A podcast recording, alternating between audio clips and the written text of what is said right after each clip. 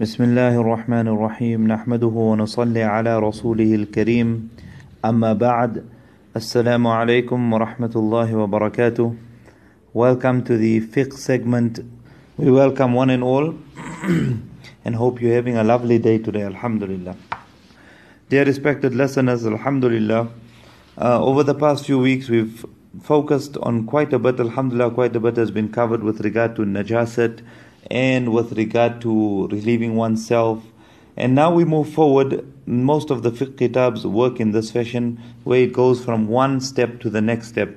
And before we continue with the actual wudu now, because we spoke about relieving oneself, etc., before we actually get to uh, cleansing oneself and uh, making wudu, perhaps just a few minutes we can spend on uh, removal of najasat on our clothing, etc. I know that this is something that perhaps happens a lot, and uh, maybe we're unsure of how exactly that should be cleaned or when will it be deemed to be uh, pure and pak. So, if the najasat is a type of najasat which is najasat mar'iyah, that najasat which can be seen, for example, blood and um, uh, species or our stool itself, uh, this najasat can be removed by washing.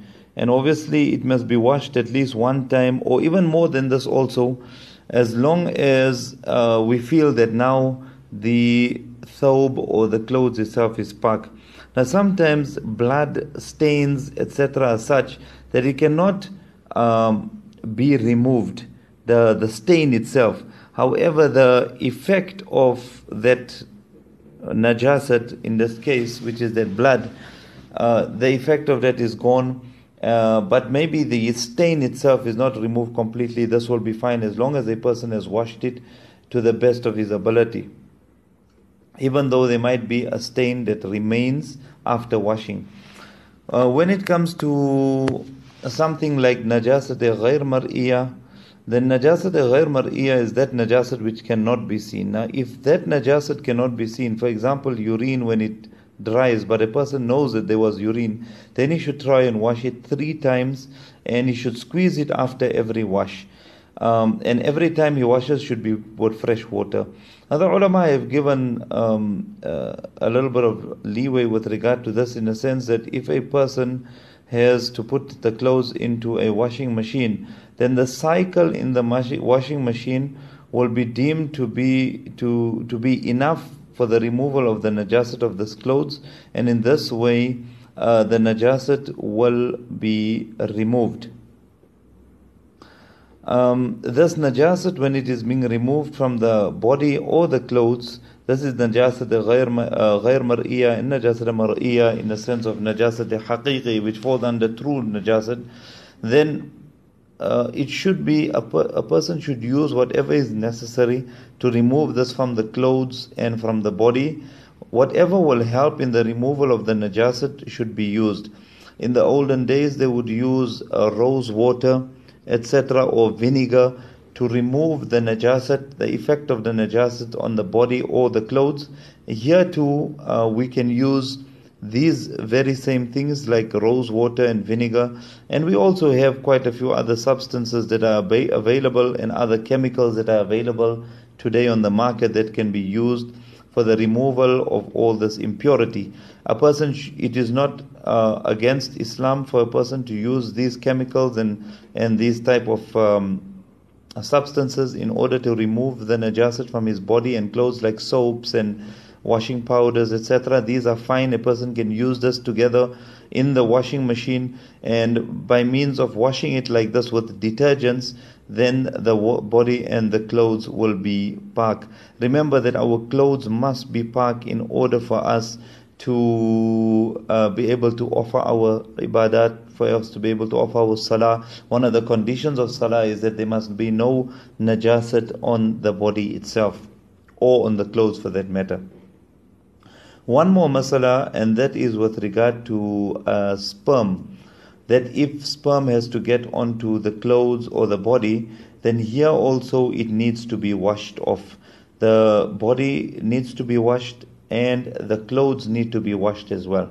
So by the washing of the clothes, whether by hand or in the washing machine uh, with detergents, etc., then the clothes and the body will become pak by means of this washing. If it dries, for example, and it can, and, and even though you cannot be seen, it must still be washed because that clothes will be deemed to be napak until it is washed. So that is therefore we should uh, be very careful and try and use a sheet, etc., when we are having relations so that this uh, najasat or this sperm does not um, soil our bed sheets and our cloths, etc., etc. We should try and be very careful with regard to this.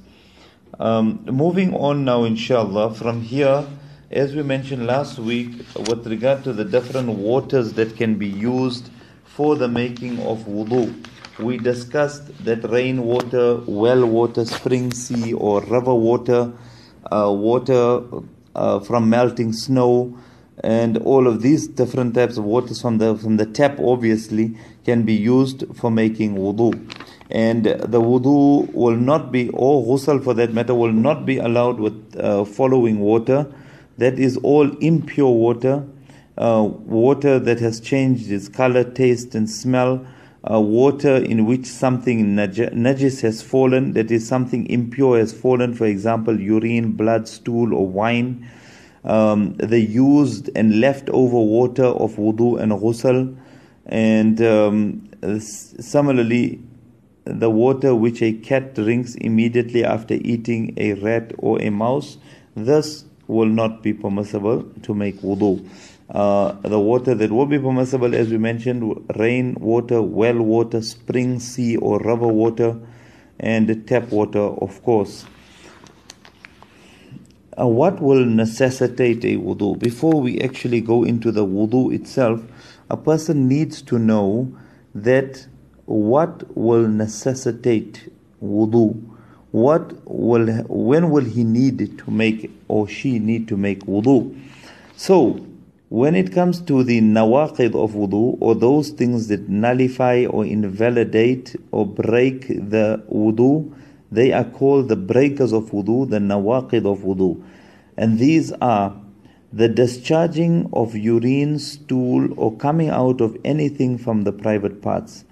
If any discharge from the private parts, urine, stool, or anything else for that matter, it might be wadi, it might be some because of some sort of illness, etc., then this will break the wudu.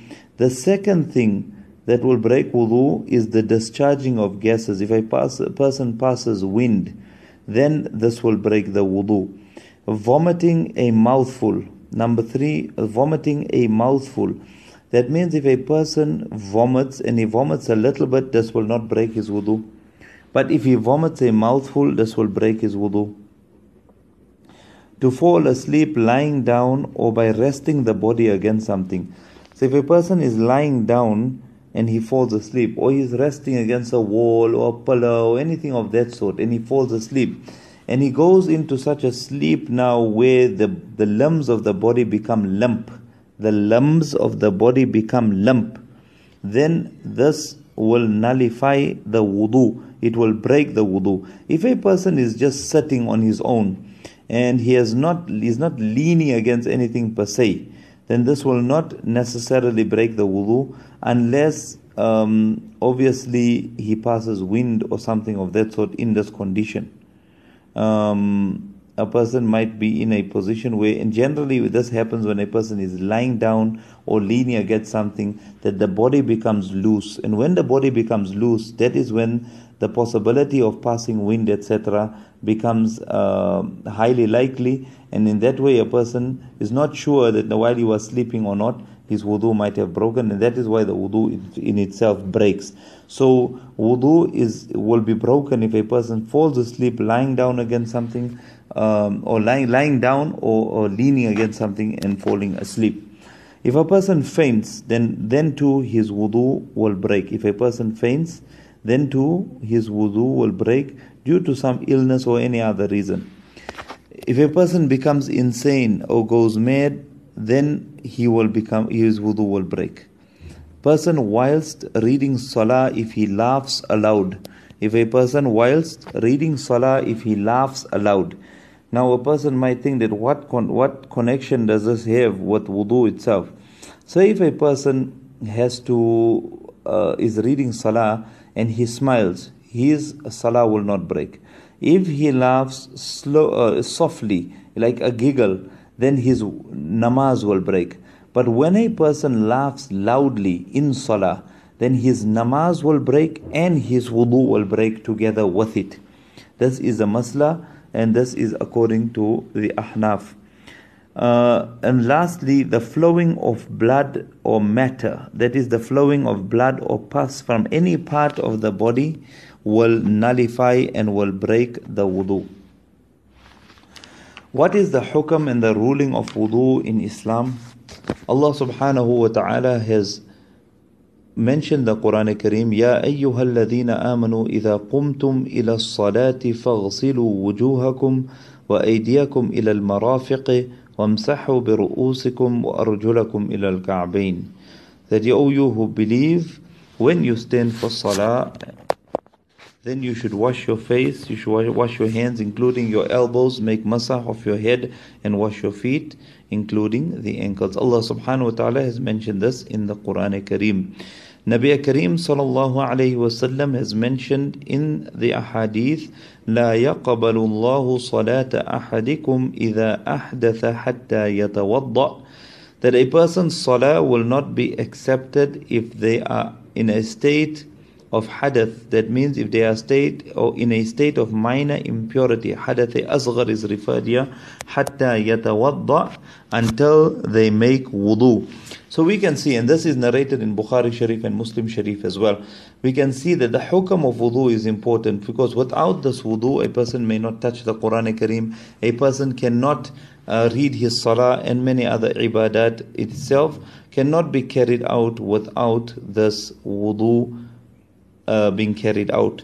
Inshallah, in next week we will go through the actual uh, wudu, the niyat that needs to be made, uh, the intention for wudu, the du'as before commencing the wudu, etc., will be discussed inshallah.